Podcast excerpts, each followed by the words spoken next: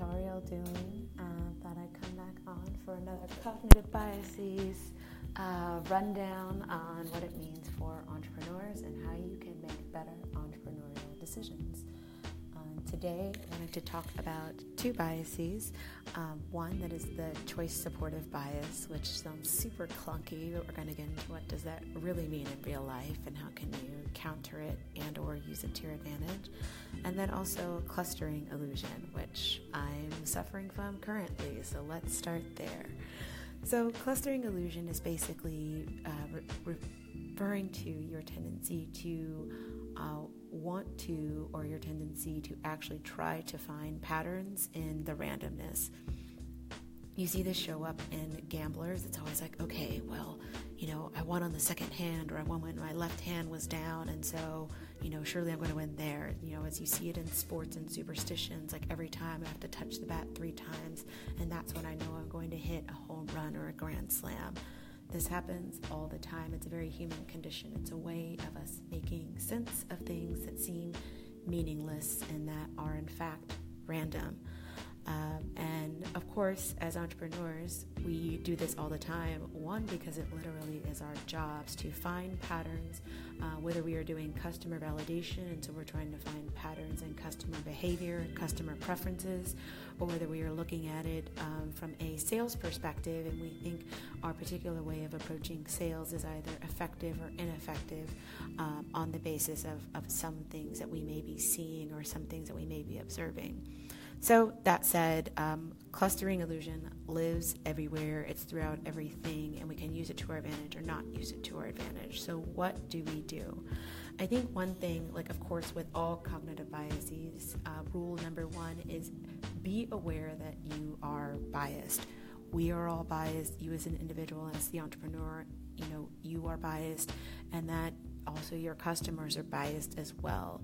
Once you have awareness of that, really stay focused on really what is your North Star? What is the metric that you are focused on optimizing? Obviously, that's revenue uh, if you're an entrepreneur, but how are you actually achieving that growth in revenue? And how can you be sure that you aren't uh, sort of chasing fake patterns or following fake patterns in an effort to make sense out of the randomness? So, one way to do this to actually counter sort of the fake patterns are, you know, quantify it as much as possible. Um, you know, what can you do to actually measure um, what's happening and be able to then have a baseline and then be able to track to see what's actually occurring? There's a famous Peter Drucker qu- quote that basically refers to you can't fix what you can't measure.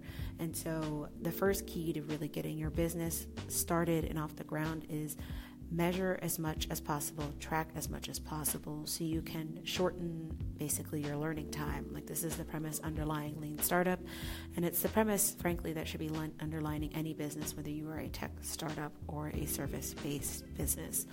So, once you get to a point where you are aware of your bias, you are measuring really the activity that's what's going on. The third point is, is that you want to test that. If you find a pattern, it's not just enough to say, hey, I found the pattern, and then continue on with business as usual, and then not, and then basically be impervious to what the results are after you make decisions on the basis of that pattern. You really want to test those assumptions because, again, simply because you found a pattern does not mean that it is valid.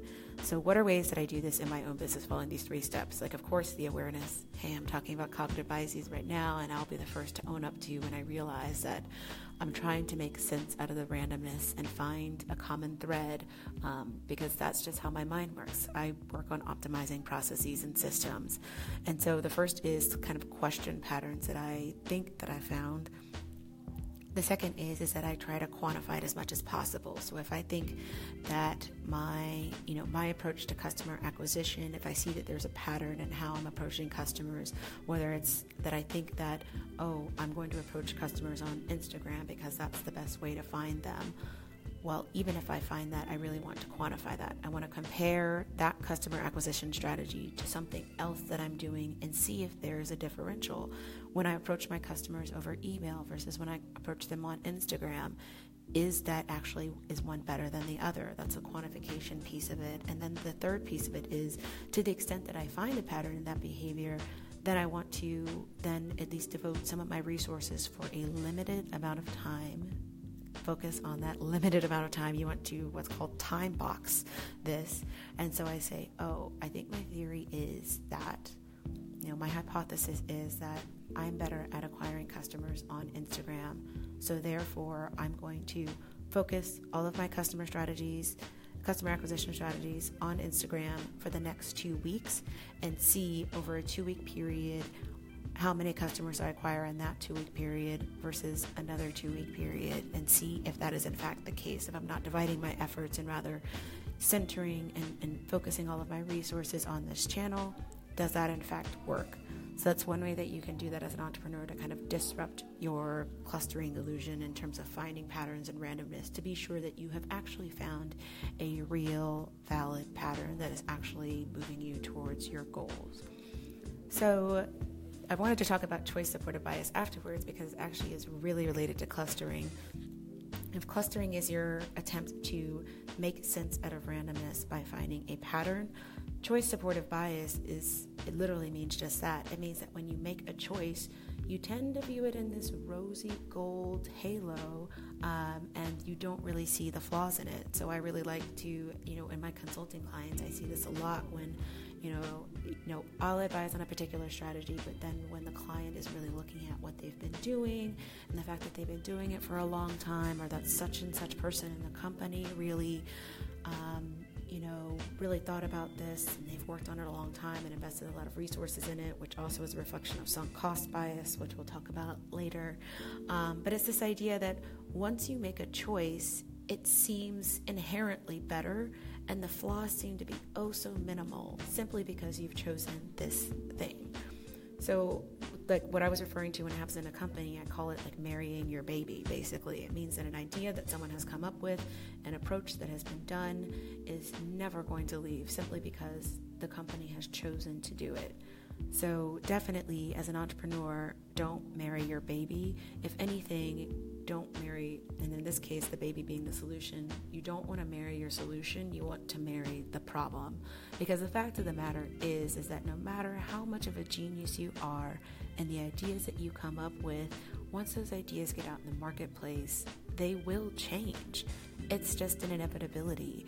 And not only will they change when you introduce it to the market, they'll actually change as they continue being out in the marketplace and as your customers interact with you. They will tell you and they will show you how your idea needs to change.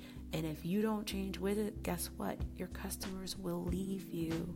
So, in order to not marry your solution, think about how you can marry the problem.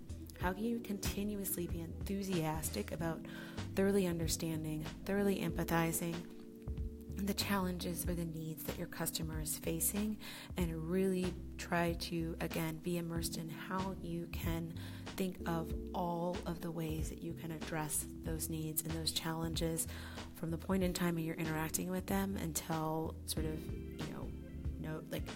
no defined time in the future. So those are the two biases I wanted to chat about today clustering and choice supportive bias.